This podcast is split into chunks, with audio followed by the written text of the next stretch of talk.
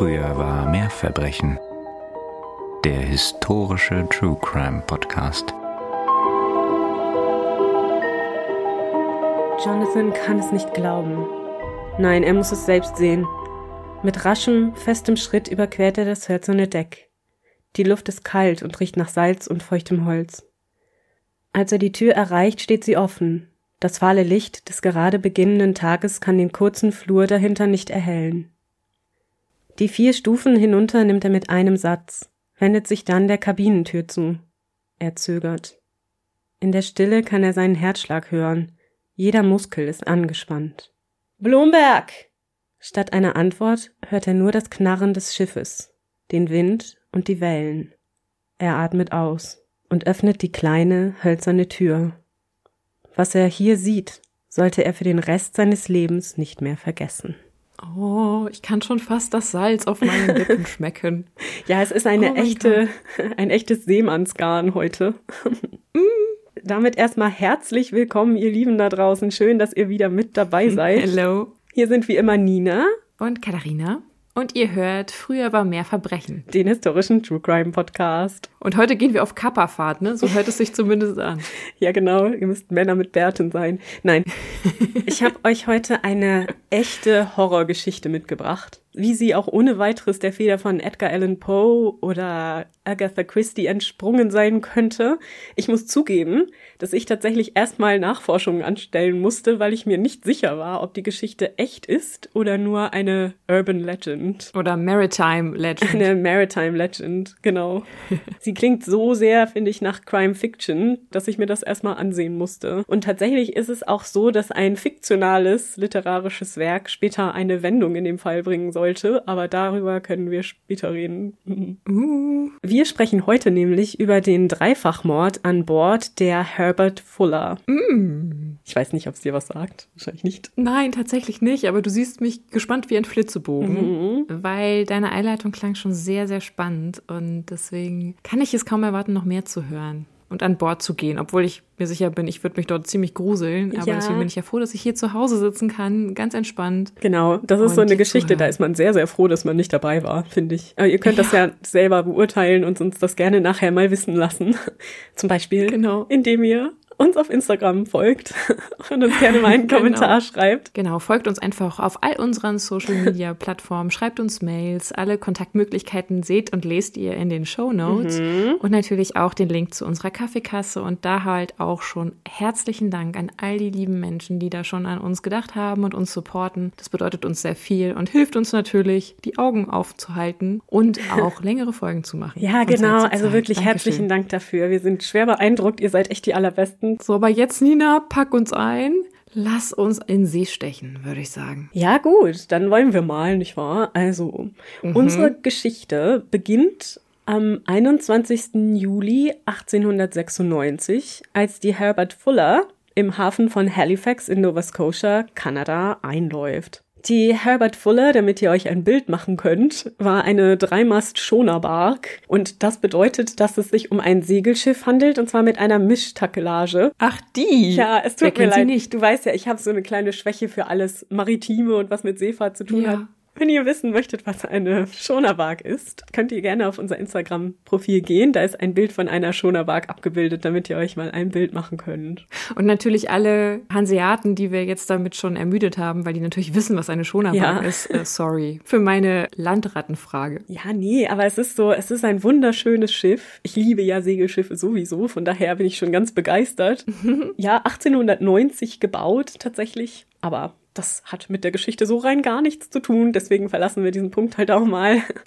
die Herbert Fuller hatte, als sie im Hafen von Halifax einlief, die Seenotsignalflaggen gehisst und schleppte ein Beiboot an einer langen Leine hinter sich her. Und als die Lotsen, die routinemäßig immer an Bord gehen, um ein Schiff eben in den Hafen einzuweisen, das bei der Herbert Fuller taten, wurden zwei Dinge relativ schnell klar. In dem Beiboot befanden sich drei Leichen, und einer oh. der neun Männer an Bord ist ein Mörder.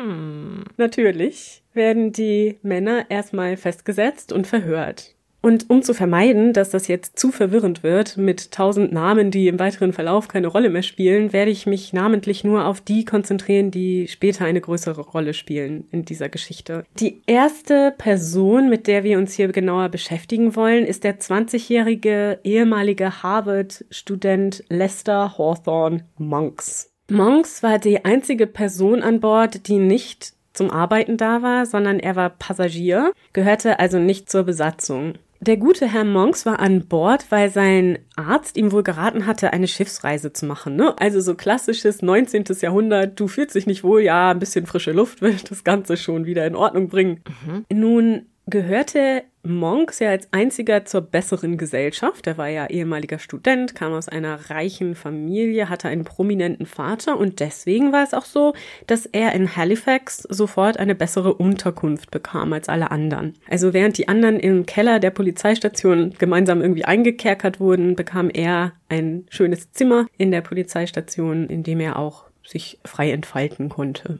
Mhm. Ähm, aber das heißt, die Lotsen haben sofort erkannt, okay, da ist scheinbar ein Mord passiert und die Besatzung konnte auch keine so gute Geschichte erzählen, dass sie die nicht sofort eingekerkert oder verhaftet hätten, sondern die haben dann sofort durchgegriffen. Naja, also die Geschichte, die sie erzählt bekamen, als sie an Bord kamen, war, hier ist ein Mord passiert und keiner weiß, wer es war. Ah. Okay. Nun beginnt Monks also da in Gefangenschaft in Halifax seine Seite der Geschichte zu erzählen. Er war ja der Einzige, der eine gewisse Bildung genossen hatte und so hörte man zunächst auch mal nur ihm zu und nahm seine Geschichte so als den tatsächlichen mhm. Hergang. Übrigens sprach Monks schon von Anfang an nicht nur mit der Polizei, sondern auch der Presse und zwar gerne und ausführlich, so dass die Geschichte auch direkt in den ganzen Zeitungen Kanadas und auch Nordamerikas sofort sehr weite Verbreitung fand. Monks erzählt, wie er am 2. Juli 1896 an Bord der Herbert Fuller gekommen war, eben um sich diese Seereise zu genehmigen. Er hatte sich vorher gründlich über das Schiff und den Kapitän informiert. Der Kapitän Charles Nash war ein sehr bekannter Kapitän in Boston, von wo das Schiff auch auslief. Deswegen war er dem Herrn äh, Monks auch empfohlen worden.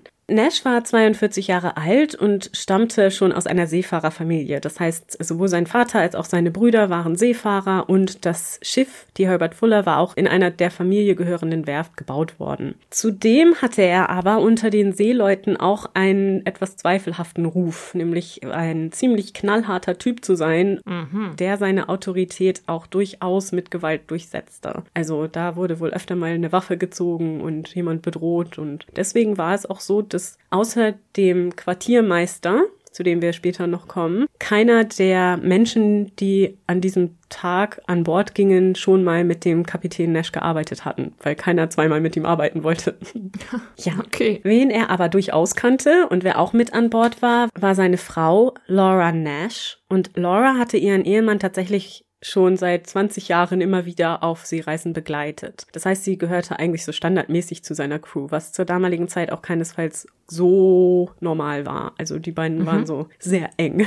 Äh, Laura war 37 Jahre alt und war dafür bekannt, eine sehr freundliche, aber zurückhaltende Frau zu sein. Das heißt, sie sprach auf dem Schiff nicht viel mit den Leuten, außer mit ihrem Mann und manchmal mit dem Quartiermeister, wenn es eben um Proviant oder Bezahlung der Mitarbeiter und so weiter ging. Sie soll sich aber trotzdem immer sehr gut um die Seeleute gekümmert haben, ihnen zum Beispiel bei kaltem Wetter heiße Getränke gebracht haben und solcherlei Dinge. Also sie mochten sie sehr. Und außerdem war sie wohl auch recht attraktiv und weil sie ja in der Regel die einzige Frau an Bord war, deswegen auch sowieso schon jemand, den man bemerkte. Ne? Mhm es ist ja schon mal schön, dass offensichtlich der Kapitän da nicht abergläubisch war mhm. und dachte, dass äh, Frauen an Bord Unglück brächten. Ja, genau. Daher. Das war wohl zu der Zeit auch schon so ein bisschen am Abklingen, dieses Vorurteil mhm. oder diese dieser Aberglaube. Aber es stimmt natürlich, ne? Wir können ja auch nicht wissen, ob die Leute nicht so ein bisschen gemunkelt haben im Hintergrund. Das kann schon sein. Mhm. Also diese beiden waren verantwortlich für die Herbert Fuller, als sie dann eben am 3. Juli von Boston aufbrach. Und der Auftrag der Herbert Fuller war es, Pinienholz nach Rosario in Argentinien zu liefern.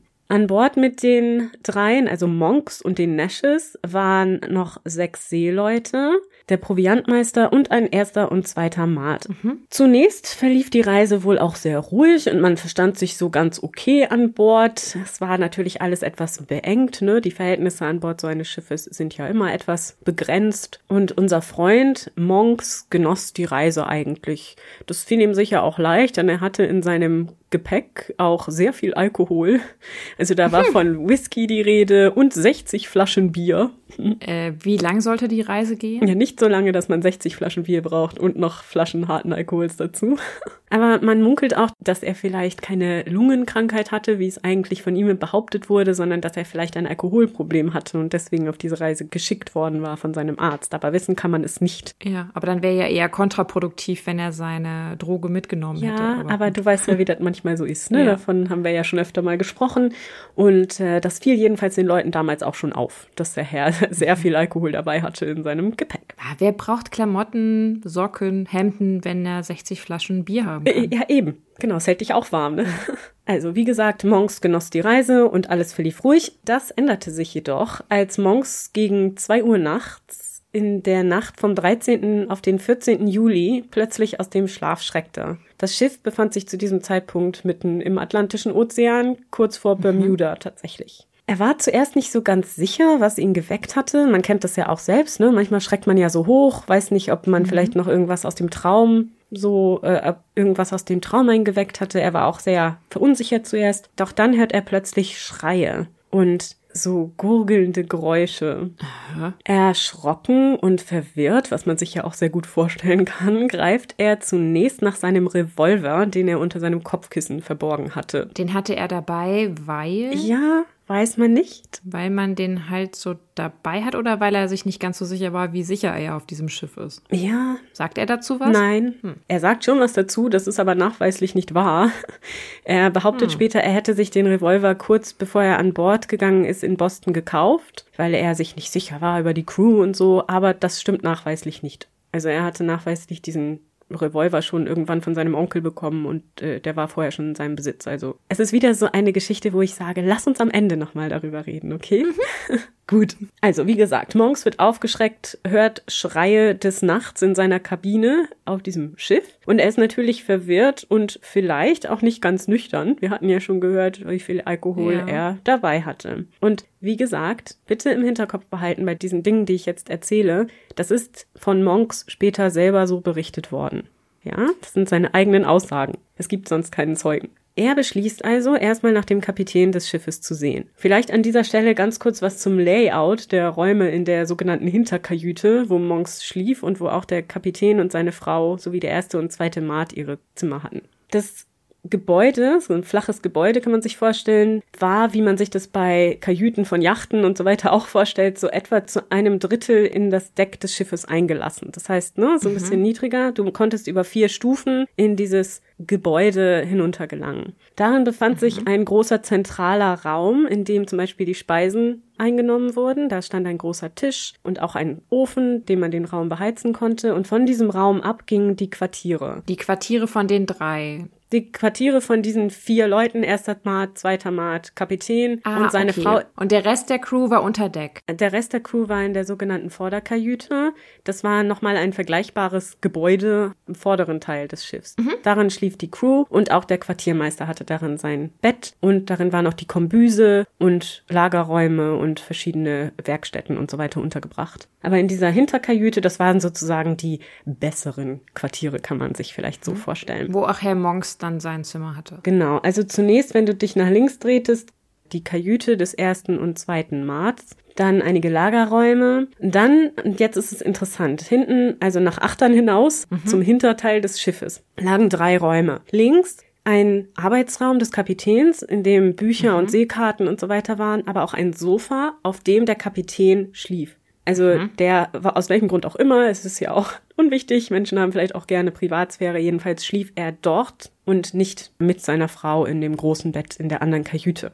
Also dieses Zimmer war links quasi, wenn du von mhm. der Mitte dieser Hinterkajüte guckst, links gelegen. In mhm. der Mitte war dann das Zimmer von Monks, also wo Monks mhm. momentan sich befindet und rechts die große Kabine der Nash ist, also des Ehepaares, in dem aber zu diesem Zeitpunkt nur die Frau Nash schlief. Mhm. Also rechts schläft Frau Nash, links schläft der Kapitän, in der Mitte schläft Monks. Erster und zweiter mhm. Mat am Eingang dieser Hinterkajüte. Mhm. Wenn ihr noch genauer wissen möchtet, wie das aussah im Inneren dieser Hinterkajüte, dann empfehle ich euch mal, schaut mal in die Show Notes und da in den Artikel vom Halifax Herald vom 22. Juli 1896. Da findet ihr nämlich einen Grundriss dieser Hinterkajüte damit ihr euch das besser vorstellen könnt. Also, Monks kommt ja. raus aus seiner Kajüte. Nach seinen eigenen Aussagen geht er in die Mittelkajüte. Auch noch interessant, die drei hinteren Kajüten, also das Arbeitszimmer, Monks Kabine und das Zimmer der Nashes, waren alle durch Türen auch nochmal intern verbunden. Also Monks Kabine hatte drei Türen, Aha. wenn du es dir vorstellen kannst. Eine zum Arbeitszimmer, eine zu Mrs. Nash ja. und eine ja. zum Mittelzimmer.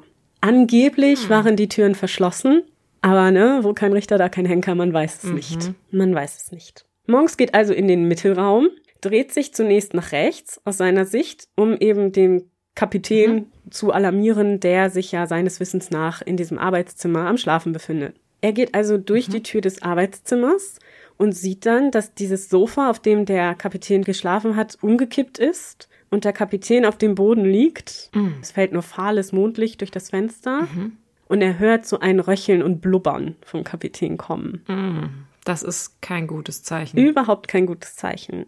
Er fasst dann den Fuß des Kapitäns an und der ist kalt und bewegt sich nicht. Und trotzdem röchelt der. Ja, also es ist wohl gut. Wieder seine Erzählung, ne? Wir wissen es nicht. Entweder er war noch am Leben oder es ist wohl manchmal auch so, dass schon tote Menschen dann durch Gasaustritt oder so, dass es noch zu solchen Blubbergeräuschen oder Geräuschen kommen kann, die dann so ein Leben simulieren quasi, ja. Aber was jetzt hier genau der Fall ist, kann ich nicht sagen. Konnte Monks wahrscheinlich auch nicht, wenn seine Ausführungen denn so der Wahrheit entsprechen. Er verlässt mhm. dann auf jeden Fall sofort die Kabine des Kapitäns und will dann Frau Nash zur Hilfe holen. Warum er dann zu ihr mhm. läuft, gut, macht er.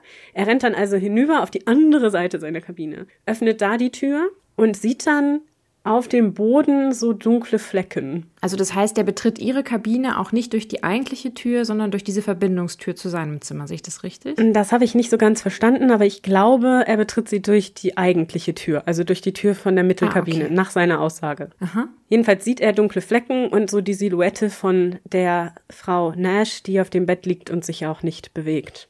Er ist sich also zu diesem Zeitpunkt relativ klar, dass da ein Mord passiert ist. Er läuft dann durch diesen Mittelraum und die Treppe hinauf. Also es gab zwei, mhm. zwei Eingänge zu dieser Hinterkajüte, jeweils zu den Seiten des Schiffes hinaus, ne? Kannst du dir mhm. vorstellen. Mhm. Er geht dann vorsichtig die vier Stufen hoch und guckt sich so um. Und draußen sieht er den ersten Mart, Thomas Bram, der da auf und ab läuft. Er wollte aber nicht direkt in die Kajüten der Mate. Genau, das ist später auch immer wieder die Frage gewesen, ne? warum er ja. sich genau dafür entschieden hat. Aber so war es. Zu den Schichten an Bord vielleicht noch, damit man sich das ein bisschen besser vorstellen kann. Die haben so in Viererschichten gearbeitet. Ne? Es war immer ein Maat, quasi als Vorgesetzter eingeteilt und dann drei Seeleute, einer, der das Steuer bedient und zwei, die Ausschau halten, also Wache halten. So auch jetzt. Und der diensthabende Maat war der erste Maat Thomas Bram und der läuft eben, wie es auch in seiner Schicht vorgesehen ist, gerade auf und ab und schaut halt nach dem Rechten. Der sieht Monks, wie er aus dieser Hinterkajüte kommt und der mit seiner Waffe da herumläuft mhm. und nimmt sich dann erstmal so ein Brett mhm. und wirft das nach Monks. Weil er denkt, äh, der ist jetzt irgendwie verrückt geworden und will ihn da jetzt mit der Waffe angreifen oder irgendwas. Ich kann es ihm nicht okay, verübeln, wenn da Reaktion, so ein ja, Mann, Mann im Nein, Schlafanzug mit, äh, mit Schusswaffe plötzlich auf dich zukommt. Er verfehlt ihn aber Gott sei Dank und Monks beruhigt ihn dann und fordert ihn auf, mit unter Deck zu kommen, da der Kapitän ermordet wurde. Bram soll daraufhin nein, nein, nein, nein, nein gesagt haben. Weil er nicht mit will oder weil er sich jetzt Sorgen macht? Tja, auch diese vierfache Verneinung, wie ich sie jetzt mal zusammenfasse, ist später immer wieder Gegenstand der Betrachtung, wenn man ihm das in verschiedenen Weisen auslegt. Also wie auch immer dieses Nein, Nein, Nein gesagt worden war. Ne? Ist das jetzt sehr mhm. aufgeregt? Also ich meine, ich kann mir vorstellen, ne, wenn jetzt jemand kommt und sagt, oh, da, da liegen Mordopfer, hier ist irgendwas passiert, dass du sagst, nein, nein, nein, nein, nein, weißt du, so in der Art. Oder ja, er hat ja, halt, oh nein, oh nein, oh nein, oh nein gesagt, weißt du, so total fake, als wüsste ja. er es schon oder so. Aber ich weiß es nicht und es beruht auch alles nur auf Monks Aussagen, also nicht auf den Aussagen von Bram selbst. Ja, ich möchte hier aber trotzdem schon mal Skepsis anmelden, ob das wirklich dann ein Schuldeingeständnis sei, nur weil jemand Nein sagt. Also ich finde, da gehört noch ein bisschen mehr dazu. Oh, absolut. Und in der Situation verstehe ich auch ein Nein. Ja. Also, ja, also eher als, ach juhu. Ja, also ich genau. glaub, das hätte mich skeptisch gemacht. ich finde es auch nachvollziehbar. Er will wohl zuerst auch nicht so recht mit, also ist wohl so ein bisschen skeptisch, ne? Aber er lässt sich dann eben überzeugen. Die beiden gehen dann wieder hinunter in diese Hinterkajüte und Monks fragt dann Bram, ob er auch einen Revolver besitze. Der bejaht das und holt dann seinen Revolver aus seiner eigenen Kabine. Also er war ja der erste Maat, die ist ja auch in diesem Genau, und müsste Gebäude. in dieser Kabine dann nicht auch der zweite Maat liegen und schlafen? Die haben jeweils eine eigene Kabine. Ah, okay, das heißt, wir wissen nicht, wie es dem zweiten Maat geht, der ja als einziger ansonsten neben Monks dort noch lebend ist wahrscheinlich. Richtig, wir haben keine Ahnung, wie es dem zweiten Okay. Maat geht. Sie nehmen dann auch eine Laterne mit. Also zu dieser Zeit ist ja Monks die ganze Zeit bei Bram und führt ihn sozusagen. Ne? Also er Bram erkundet das nicht selbst, sondern Monks gibt ihm so den Weg vor sozusagen. Monks beschließt dann, dass er sich erstmal umziehen will, weil er ja noch immer seinen Schlafanzug anhat. Ja. Das ist nicht unbedingt jetzt die logischste Reaktion. Ja, gut, aber dann wiederum, ne, wenn du jetzt gerade Okay. irgendwie zwei Mordopfer gefunden hast, dann reagierst du vielleicht auch nicht logisch. Ich weiß es nicht. Wie gesagt, wir reden nochmal darüber. Die beiden gehen also zurück zu Monks Kabine und jetzt bleibt Bram in der Tür stehen und hat eben die Lampe in der Hand, wodurch er aber ja auch den Kapitän wohl sehen kann. Also zumindest sagt Monks das, ne? Also aus diesem Mittelzimmer dann den Kapitän sehen.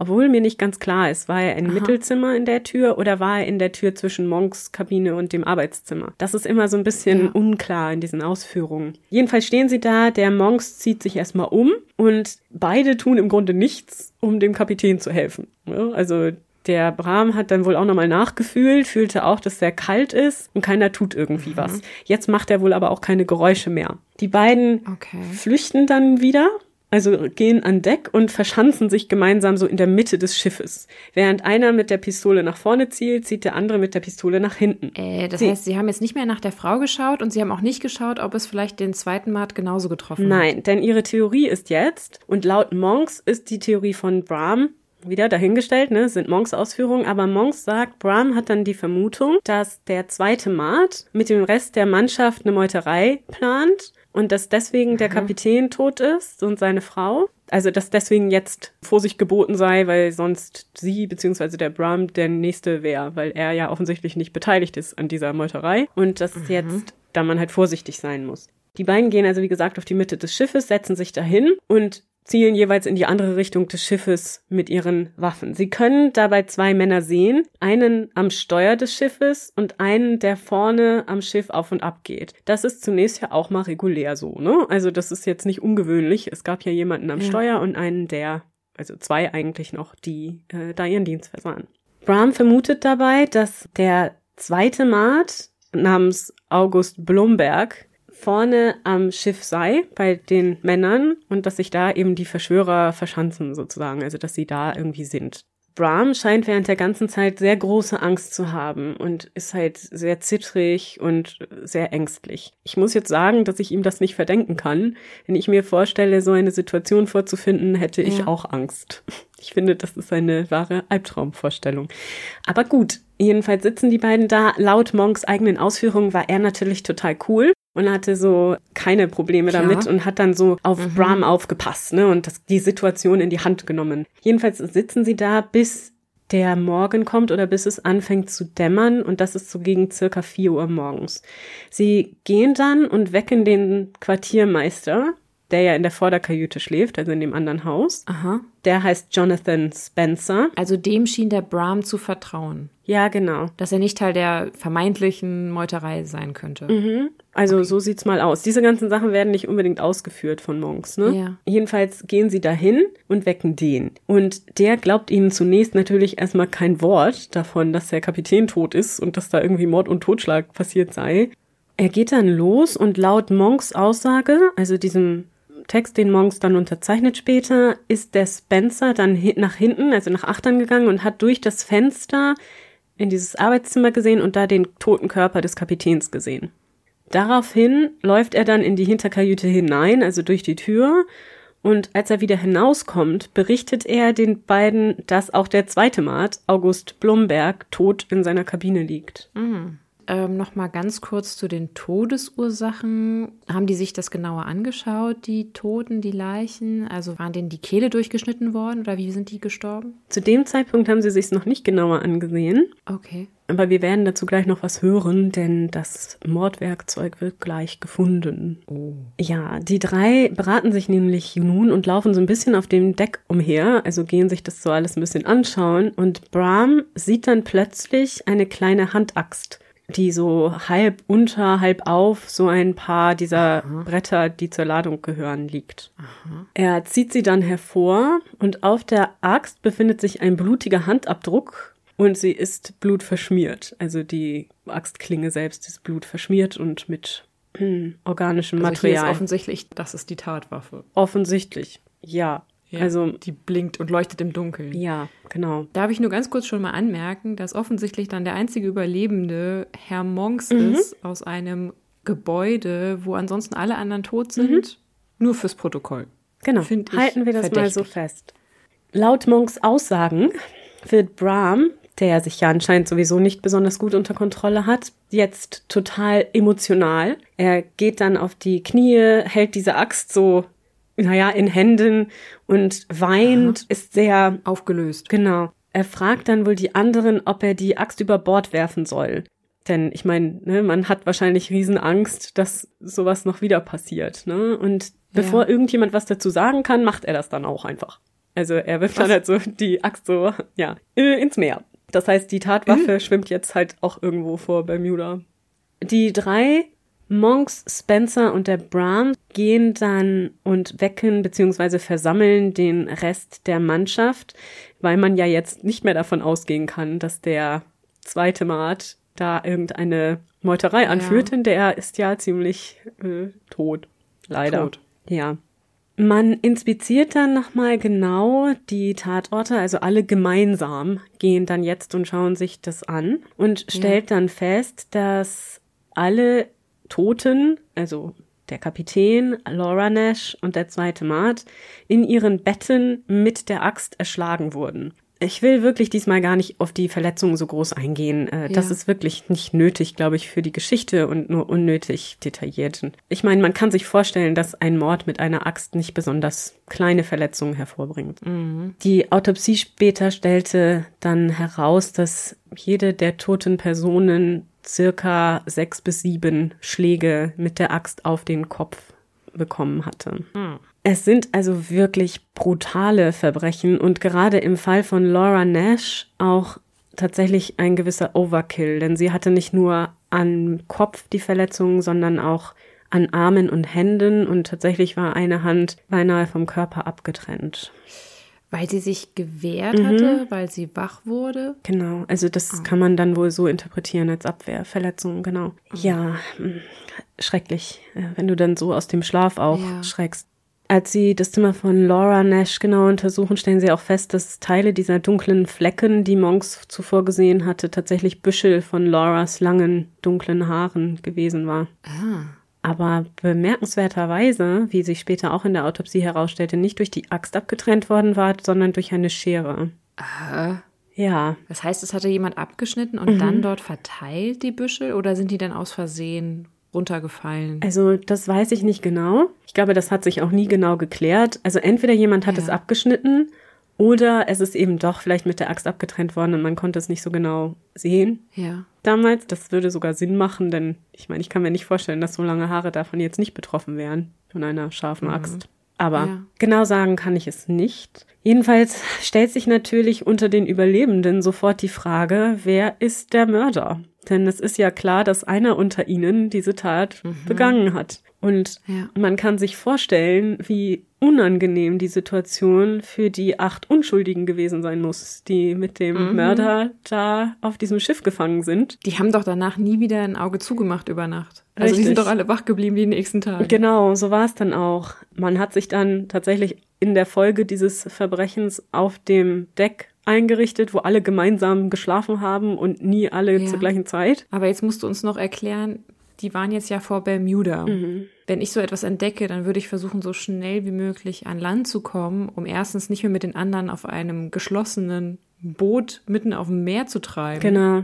Und ich würde natürlich versuchen wollen, das Ganze aufzuklären. Und warum sind sie dann bis nach Kanada? Also, es war Und folgendermaßen. früher an, an Land. Es gab dann erstmal Diskussionen an Bord, ne, wo man jetzt hinfahren wollte und was man tun sollte. Und also nach Bermuda wollte keiner, weil Bermuda zu dem Zeitpunkt halt noch nicht wirklich, also aus Sicht dieser Menschen kolonialisiert genug war, um da die entsprechende Hilfe zu bekommen, die man sich erwünscht hat. Ja. Der Bram schlägt zuerst vor, dass man weiterfährt auf der vorgesehenen Strecke nach Argentinien und das dann da zur Anzeige bringt.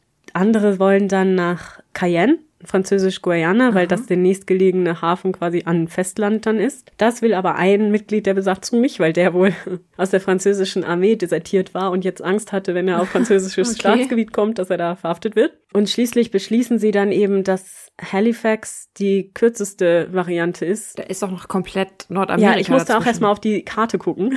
Aber es macht tatsächlich Sinn, weil Halifax guckt so ein bisschen raus. Ja, das stimmt. Ne? Das heißt also, wenn du gerade nach Norden Ja. fährst, ist der erste Ort, an dem du ankommst, Halifax. Und es hatte wohl was mit den Winden zu tun und mit den Strömungen und so weiter, dass das der klügste Ort war, um dahin zu navigieren. Okay. Ich meine, beurteilen kann ich das auch nicht, ne? Ich kann es nur aus den Quellen nehmen, aber es machte wohl Ja. Sinn. Es ist nur interessant, dass sie, das waren ja alles amerikanische Staatsbürger, Mhm. wenn ich es richtig rekapituliere, dass sie trotzdem lieber nach Kanada wollten, anstatt ein bisschen länger auf See zu sein, um amerikanisches äh, Land zu erreichen. Mhm. Aber gut. Ja gut, also länger auf See zu sein, das kann ich schon verstehen. Ich glaube, das ist sicherlich eine ganz unangenehme Situation gewesen da. Ja. In dieser Ungewissheit, ne? Dann hatte man ja noch das Problem, dass man ja diese Leichen an Bord hatte und es war wirklich heiß. Es war ja Juli und auch auf dem offenen Meer ist das für so Körper nicht gut. Deswegen hat man die drei Leichen dann aus ihren Zimmern geholt. Spencer war tatsächlich der einzige, der immer gesagt hat, man solle doch die Tatorte nicht stören, also man solle das nicht bewegen. Aber es wurde dann wohl wirklich zu unangenehm mit der Zeit und dann hat man die drei eben aus den Zimmer geholt und hat eins der Beiboote umgeschlagen, auf Deck getan, da diese drei Leichen reingeräumt.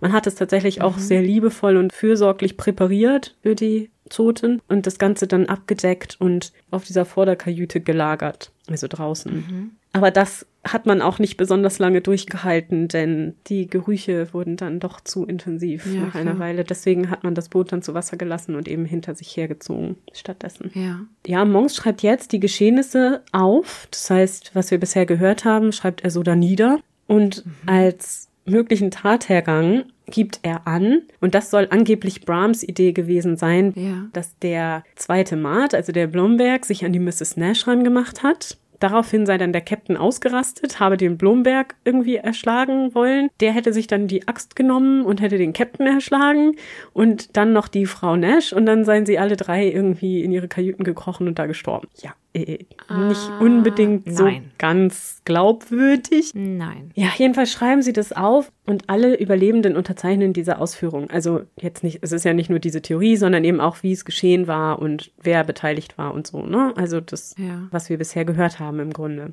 Brahm übernimmt das Kommando, also hatte es schon vorher übernommen, das war aber auch sinnvoll, denn er war ja der erste Mart. Ja, klar. Und man setzt dann nach einiger Zeit den ersten Verdächtigen fest. Aufgrund welcher Beweise? Der Seemann Julius Westerberg, der von allen allerdings nur Charlie Brown genannt wurde. Er war wohl aus Schweden und kein Mensch konnte diesen schwedischen Namen aussprechen, obwohl ich Julius Westerberg jetzt nicht so schwer finde, aber gut. Ja. Jedenfalls nannten ihn alle Charlie Brown und der soll sich sehr eigenartig verhalten haben in der Folge der Morde. Er wollte zum Beispiel über Bord springen mehrfach und hat wohl auch die Toten gesehen und ähm, ihre Stimmen gehört. Er ist auch beobachtet worden, wie er eine blutige Hose über Bord geworfen hat.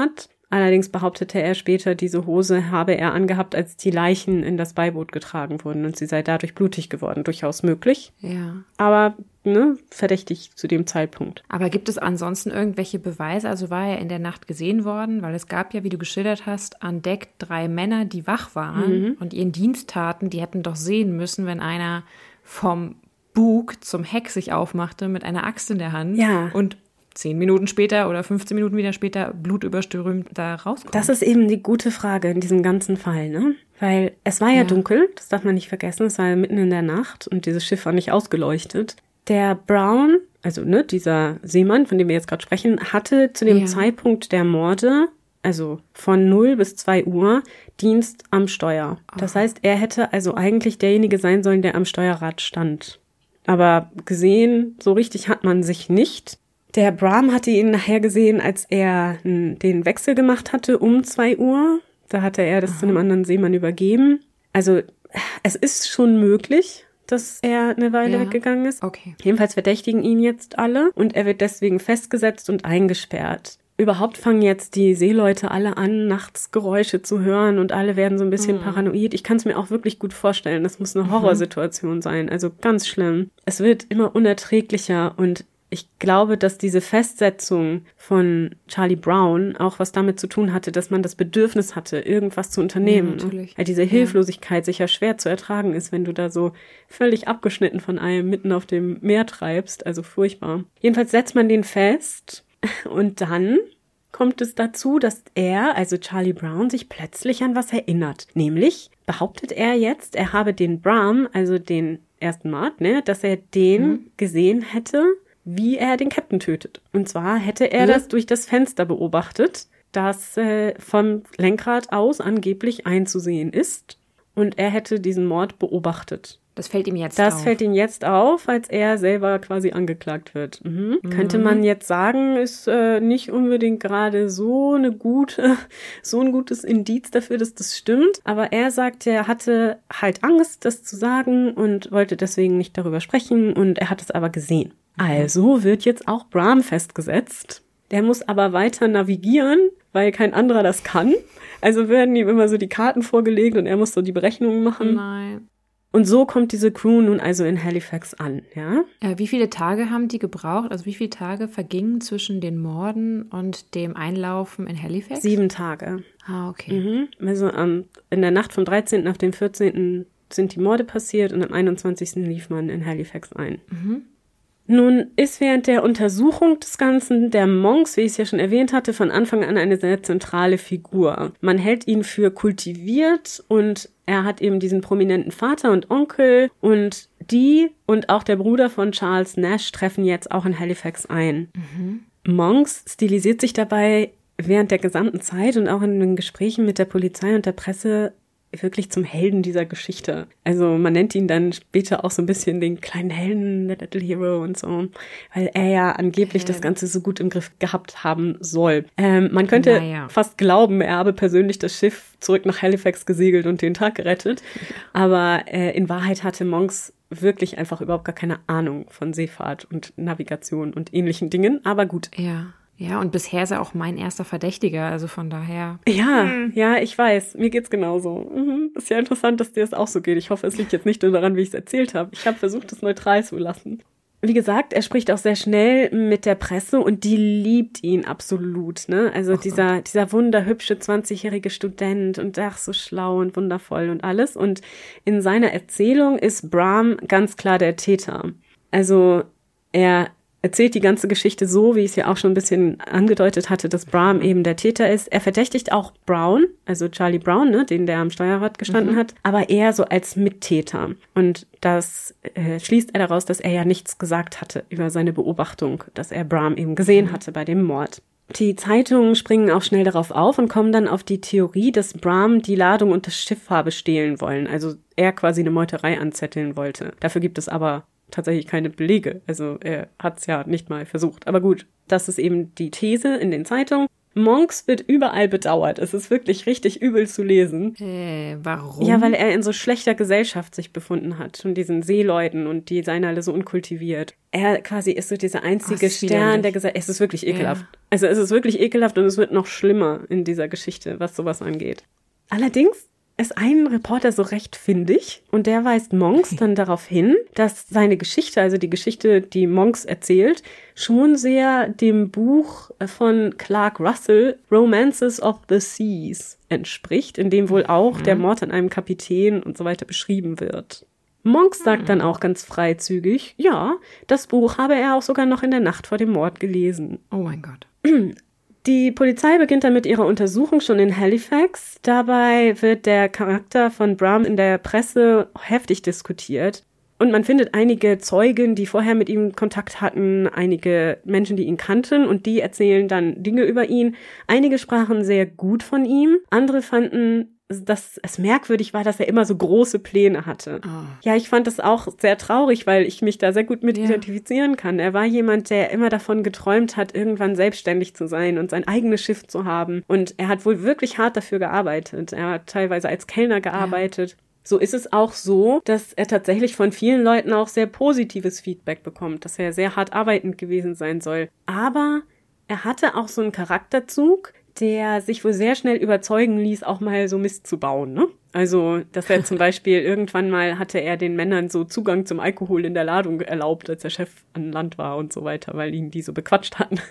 Also, so jemand, der vielleicht ein bisschen naiv war, hier und da vielleicht nicht ganz willensstark, aber auch das ist noch immer kein Kriterium für einen Mörder, finde ich. Genau. Was allerdings jetzt zum großen Problem wird, ist, dass Bram der Sohn eines schwarzen Vaters und einer weißen Mutter war und damit nicht weiß ja. und das den Menschen sehr wichtig erschien in diesem Zusammenhang. Ich möchte das mal so dahingestellt lassen an dieser Stelle. Wir reden da ja. später nochmal drüber. Kurze Frage, weißt du, ob er ich will jetzt keine Menschen verdächtigen an Bord, aber weißt du, ob er der einzige Schwarze an Bord war? Nein, es gab noch einen schwarzen Menschen an Bord und das war der Quartiermeister. Aber trotzdem fühlt sich das sehr nach Rassismus an. Oh ja, es ist später auch noch wirklich ganz schlimmer ja. Rassismus und oh Gott. gruselig zu sehen, wie das so zum Thema wird, auch in der Gerichtsverhandlung. Ja.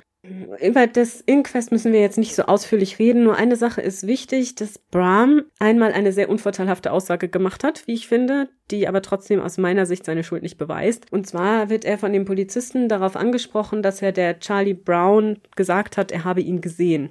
Ne, durch das Fenster. Und darauf soll Bram gesagt haben, er kann mich nicht gesehen haben. Wo war er? Das kann man natürlich so auslegen, oh, er kann mich nicht gesehen haben, ich hab's getan. Oder man kann es so auslegen ja. wie, ja, wie kann er denn das gesehen haben? Also man kann das ja nicht. Oder man kann es so auslegen, er kann mich nicht gesehen haben, denn ich habe es ja nicht getan. Weißt du, also ja, es gibt genau. ja viele Interpretationsmöglichkeiten. Das hat er aber nicht konkretisiert. Das heißt, wir wissen nicht, wie er das gemeint Nein. hat. Nee, das wurde ihm dann halt einfach, oder das wurde dann einfach so aufgezeichnet. Mhm. Er sagte aber in dem gleichen Interview auch, dass er selber glaube, Brown hätte es getan, aber dass er nichts darüber wisse. Also er selber hat nicht äh, dann irgendwie behauptet, er hätte was gesehen oder so. Er bestand aber immer auf seiner Unschuld, also tatsächlich bis zum Ende. Die anderen Leute sagten im Wesentlichen das gleiche wie Monks aus, also nicht unbedingt mit dem gleichen Verdächtigen, aber so im Großen und Ganzen. Und nach dem Inquest werden die Verdächtigen dann zurück nach Amerika gebracht, nach Boston, wo es dann zum Verfahren kommt, in dem tatsächlich nur Brahm des Mordes angeklagt wird. Ähm, okay. Welche blinden und tauben Polizisten waren damit beauftragt? Also ich meine, mhm. es, es kommt einer aus einem Raum, vorher waren da vier Leute drin, drei sind tot. Ja. Sorry, aber ich komme auf alles andere, nur nicht auf, es war der Nachbar. Mhm sondern nein, es muss einer aus dem Raum gewesen sein. Ja, man würde das denken, oder? Und das ist halt wirklich ja. ein Problem, weil der Monks tatsächlich von Anfang an so total über jeden Verdacht erhaben ist. Also es wird nachher sogar in der Verhandlung gesagt, ja, es kann ja nur der Bram gewesen sein oder der Brown. Und der Brown ist einfältig, also so im späteren Verfahren sagt man über ihn, er sei einfältig gewesen. Er war aber auch jemand, den die Leute eigentlich ganz gern mochten. Er war ja so ein blonder ja. Schwede, das fand man ganz gut. Aber man sagte, na ja, es kann ja im Grunde nur die drei gewesen sein und dass Monks es getan hat, sei ja absolut lächerlich. Da weiß man nicht, was man dazu sagen soll, weil alles, was man dazu sagen könnte, würde am Ende in einer Fluchtirade ja, enden. Richtig. Das wollen wir euch jetzt nicht antun, ja, es, aber. Es ist wirklich wieder, ne, beklemmend, ist ein gutes Wort. Ja. Jedenfalls findet dann das Verfahren statt. Wohlgemerkt sind die Seeleute immer noch alle eingesperrt, außer Monks den lässt man halt direkt los und mit seinen Eltern irgendwie zum Essen gehen und alles. Weil der ist ja so hochwohlgeboren und so gut ja. und allein qua Geburt und sozialem Milieu total super. Mhm. Nein. Genau, so ist es. Und man behält tatsächlich auch nach dem Urteil gegen Brahm das dann übrigens schuldig hieß, also er wurde dann des Mordes für schuldig erklärt, ließ man die Gefangenen diese anderen Seeleute ja. noch für sechs Monate im Gefängnis sitzen. Was? Weil man, falls er nochmal Berufung einlegen würde, die Leute vor Ort haben wollte. Und dann gibt es keine andere Möglichkeit, als sie zu inhaftieren? Ja. Macht mich das aggressiv. Aber diesen Typ, der als einziger Überlebender aus einem quasi geschlossenen Raum rauskommt, Den hält man nirgendwo fest, weil der ist ja so toll. Mhm. Ja, genau. Also der hat dann sein Leben weitergelebt. Also ich, ich hoffe, Karma kommt irgendwann in dieses Spiel rein und schlägt zu. Ja, leider nicht. Es ist nachher auch so, dass noch im Laufe des Verfahrens bewiesen wird, dass der Brown Bram tatsächlich nicht gesehen haben konnte, weil der Spencer aussagte, dass als er in die Kabine ging, ne, und das widerspricht ja, ja wieder Monks Aussagen, ne, wo er sagte, dass er durch das Fenster den Kapitän gesehen hat. Ja. Der Spencer hat später ausgesagt, er sei in die Kabine gegangen und die Gardine sei zugezogen gewesen. Aha. Und dass Brown, Charlie Brown, später die Gardine abgerissen habe. Also von diesem Mhm. Arbeitszimmer. Das macht mich so aggressiv. Dieses bewusste Verschließen der Augen vor etwas Offensichtlichem, weil es nicht in das persönliche Weltbild passt, in das persönliche rassistische Weltbild. Und das ist mir auch wichtig. Auch heute haben wir ein Problem mit strukturellem und unbewusstem Rassismus. Und es macht mich so aggressiv, weil dieser Fall halt zeigt, wozu das führen kann. Ja, ich meine, ich möchte nur eine Episode aus der Verhandlung erwähnen, in dem der Ja. Staatsanwalt zu den Jurymitgliedern gesagt hat, bevor Spencer als Zeuge auftrat, ne, also der Quartiermeister, dass man Ja. seinem Urteil vertrauen könnte, obwohl es sich bei ihm um einen schwarzen Menschen handelt. Und dass sie vergessen sollen, dass es sich um einen schwarzen Menschen handelt. Man könnte ihm trotzdem trauen. Und das alleine schon reicht. Punkt. Ja. Ja, ganz traurige Geschichte. Jedenfalls war es dann so, dass aufgrund eines Verfahrensfehlers es zu einer erneuten Verhandlung kam für Brown. Er wurde wieder Ja. schuldig gesprochen. Was? Ja, aber diesmal wurde er nicht zu Tode verurteilt, was ihm das Leben rettete, sondern zu lebenslanger Haft. Ja, und dann kommt die Wendung, die ich am Anfang schon erwähnt hatte, denn tatsächlich schrieb im Jahre Ja. 1914 die Mystery-Autorin Mary Roberts Reinhardt ihr Buch The After House. Und das ist so Aha. eine, ja, fiktionalisierte Nacherzählung dieser Geschichte der Morde auf der Herbert Fuller. Und in dieser Geschichte ist tatsächlich Charlie Browns Charakter der Täter, den sie für mental unstabil hielt und der dann aufgrund von Wahnvorstellungen diese Morde begeht. Tatsächlich auch gar nicht Vielleicht so. war der einfach abergläubisch Ja, das ist gut und möglich. fand das einfach hochgradig unangenehm, was ich auch durchaus nachvollziehen könnte, dass einem das unangenehm Mhm. ist, mit drei Toten auf einem geschlossenen Schiff auf dem Atlantik vor sich hin zu Ja, dümpeln. obwohl es tatsächlich auch Aussagen oder Belege dafür gibt, dass er tatsächlich schon mal in einer Einrichtung gewesen war, auch schon vor der Fahrt und dass er wohl auch schon Menschen an Leib und Leben bedroht hatte und er soll auch später noch auffällig geworden sein durch Ah, okay. Ausbrüche dieser Art, was auch der Grund dafür ist, dass sie wohl ihn zum Täter macht. Sie hatte dann wohl sich weiter mit seinem weiteren Leben beschäftigt und er ist wohl später dann durch Übergriffe auf andere Menschen, die auf mentalen Zusammenbrüchen basierten, aufgefallen.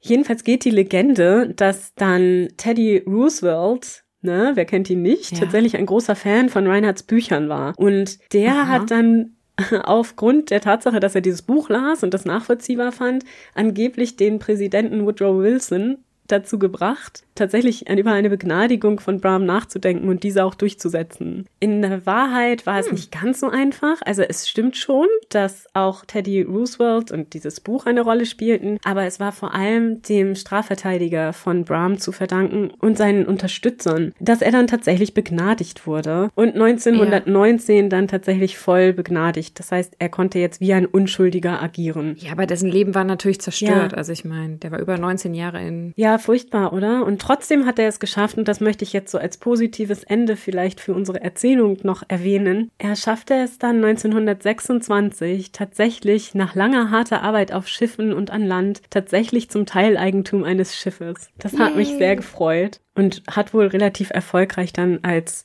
Händler und Geschäftsmann bis ans Ende seines Lebens dann gelebt. Ja. Darf ich noch die kurz die Karma-Keule schwingen und hoffen, dass ich damit Herrn Monks treffe? Was ist denn mit ihm passiert? Der lebte tatsächlich relativ erfolgreich sein Leben weiter. Also er gehörte ja sowieso schon zur besseren Gesellschaft, war reich und hatte ein großes Haus. Er heiratete dann auch. Er beendete da auch noch sein Studium, wenn ich es richtig verstanden habe.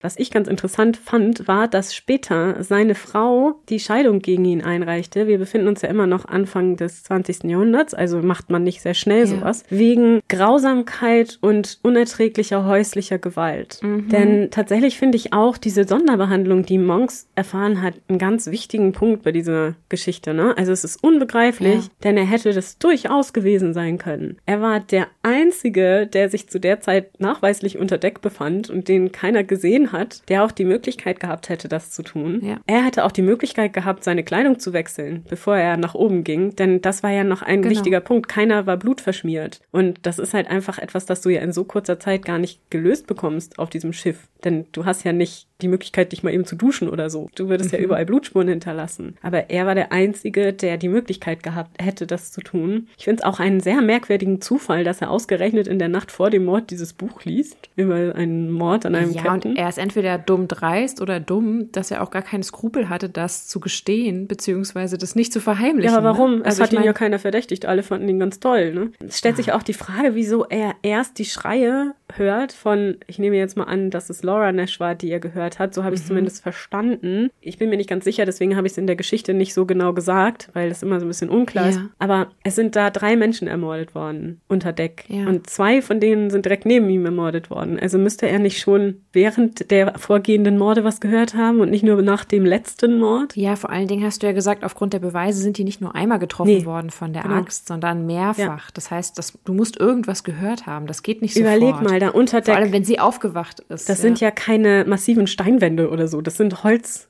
Holzwände. Ja. Und wenn schon ja. alleine das Bett des Kapitäns umfällt. Also du kannst mhm. mir doch mhm. nicht erzählen, dass der das nicht hört. Also wie fest schläft der denn, wenn das einen Meter oder zwei Meter von ihm stattfindet? Also ich weiß nicht. Ich meine, selbst wenn er es nicht war, glaube ich, ist seine Geschichte nicht so ganz richtig. Also es kann ja auch sein, dass er es nicht war, aber er dann erstmal ganz verängstigt für eine halbe Stunde in seinem Zimmer saß und sich nicht rausgetraut hat. Und dass er später halt erst erzählt hat, ja, ich war ja heldenhaft und habe dann direkt nachgesehen und wollte helfen oder so. Ja, kann ja aber sein. Es macht ihn schon irgendwie verdächtig, mhm. wie er später auch mit dem Ganzen umgegangen ist, finde ja, ich. Ja, total. Gibt es denn, oder hat man denn irgendwie rausfinden können, woher diese Axt stammte? Ja. Oder war die einfach ganz normal Teil des, äh, des genau. Werkzeugs an mhm, Bord? Die hing eigentlich in diesem okay. Versammlungsraum da, ne, mit dem großen Tisch und so. Da hing die an der Wand. Das war so, ein, so eine Feueraxt. Aha, also das heißt, die kommt da auch aus der Kajüte mhm. quasi. Genau, okay. auch aus dem direkten Umfeld von Herrn Monks. Ah. Mhm. Ja. Mhm. Also man stellt sich ja schon ja. die Frage, finde ich, wieso er eigentlich dieses Schiff ausgesucht hat. Ne? Er war ja ein ziemlich reicher ja. junger Mann und er hätte ja gut auch auf so einem Oceanliner oder sowas fahren können. Warum sucht er sich so ein Schiff mhm. aus mit so einer kleinen Besatzung und so ein wenig Komfort, sag ich mal auch, weil ne, er war es ja anders ja. gewohnt. Aber gut, wie gesagt, wir werden das nicht mehr aufklären können. Nein, das stimmt. Ich weiß es nicht, aber ich finde auch, dass es keinesfalls erwiesen ist, dass der Brahm das tatsächlich war. Nein, den halte ich für den unwahrscheinlichsten tatsächlich. Aber vielleicht noch eine Frage zu Monks, bevor du dann mhm. deinen Fall beendest. Wenn er die drei getötet hat, dann scheint er ja kein richtiges Motiv gehabt zu haben, außer Mordlust, zumindest soweit wir das im Moment mhm. überblicken können. Was ja darauf hindeutet, dass er nicht das letzte Mal gemordet haben wird. Mhm. Oder könnte. Mhm. Weiß man denn darüber was, dass er außer die Übergriffe auf seine Frau noch andere Sachen später begangen? Nee. Also nichts, das ich gelesen das ist hätte. Ja wahrscheinlich, mhm. wenn er das war. Na gut, aber ja. er wäre dann auch also er ist ja diesmal schon quasi ungeschoren davon gekommen. Ja, das stimmt. Ich meine, ja. ich weiß natürlich nicht oder wir wissen nicht, ob er es war, ne? Ja, ja. Es könnte Monks gewesen sein, es könnte Brown gewesen sein, es könnte Brown gewesen sein oder es könnte einer der anderen gewesen sein. Ja. Das ist ja auch noch so eine Sache, ne? Das spricht halt wieder von diesem Klassendenken der Zeit, mhm. dass es niemand gewesen sein konnte, der der höheren Klasse angehört, aber dieser absoluten unteren Klasse, ne, diesen einfachen Seeleuten, den traute man das dann auch irgendwie nicht zu. Da musste dann schon irgendwie jemand her, der so dazwischen steht, ne? So ein Emporkömmling quasi. Und das ja. war halt das für die absolut. Also er wollte sich halt außerhalb seiner Klasse und er hatte ja nun auch noch diese Hintergründe, in denen man ihm dann die Hautfarbe vorwarf, ein Stück weit, mhm. dass man ihn für jemand hielt, der sich halt ähm, dadurch einen Vorteil erschleichen wollte. Und das hat natürlich eben dieses mhm. Klassendenken und diesen Rassismus. Ich denke, es liegt auch daran, dass jemand verurteilt werden musste. Eigentlich hatte keiner ein Motiv das zu tun. Und ja. jeder, außer Monks, hatte theoretisch auch ein Alibi. Denn jeder wurde ja mal von irgendwem irgendwo gesehen. Ja, eben. Natürlich hat jeder irgendwie auch mal zwei, drei Minuten Zeitfenster, aber das kann ja so schnell nicht gegangen sein. Also man darf es jetzt auch nicht übertreiben. Ich weiß es nicht. Ich denke, sie konnten das nicht aufklären und es musste jemand verurteilt werden, weil das Ganze so in den Medien besprochen wurde, dass man es einfach nicht unaufgeklärt lassen konnte. Mhm. Und dass der Bram dann eben so der Fall Guy war, ne? Jedenfalls war das wieder die Geschichte eines Fehlurteils, wie ich finde. Denn auch bei ihm gab es nicht genug ja. Beweise. Ob er es jetzt war oder nicht, ich finde, beweisen konnte man es ihm nicht und dann muss es im Zweifel für den Angeklagten heißen. Und trotzdem auch eine so gruselige Geschichte, ne? Ja, oh Gott, also ich muss sagen, ja. diese Vorstellung für eine Woche Aha. auf diesem Schiff mit ja. einem Mörder Ich meine, stell dir das mal vor. Und drei Leichen. Ja, und drei Leichen, aber stell dir mal vor, du bist in dieser Situation und du weißt, einer von den anderen Menschen an Bord dieses Schiffes ist ein Mörder, der drei Menschen brutal mit einer Axt erschlagen hat. Ja. Oh, ja, wie gesagt, eine echte Horrorgeschichte. Oh Gott. Ja, meine Lieben, ich denke, mit diesen positiven Mm. Gedanken entlassen wir euch in die Nacht. Genau. Oder Macht den euch Morgen. etwas Licht. Wenn ihr gerade auf hoher See seid, lauft Land an Mhm. Ja. und schaut euch eure Mitreisenden nochmal genauer Ja, an. seid immer nett zu Guckt euren noch mal, wo die. Axt hängt. Mhm. Ja. ja. Immer die Waffen verstecken. Dann schauen wir uns nächstes Mal wieder ein ganz anderes Verbrechen an, oder Katharina? Genau. Dann mal was ganz Oh, anderes. da bin ich sehr gespannt. Ich hoffe, ihr auch. Und natürlich freuen wir uns, wie immer, wenn ihr dann auch nächstes Mal wieder dabei seid. Hier bei uns bei Früher war mehr Verbrechen. Eurem historischen True Crime Podcast.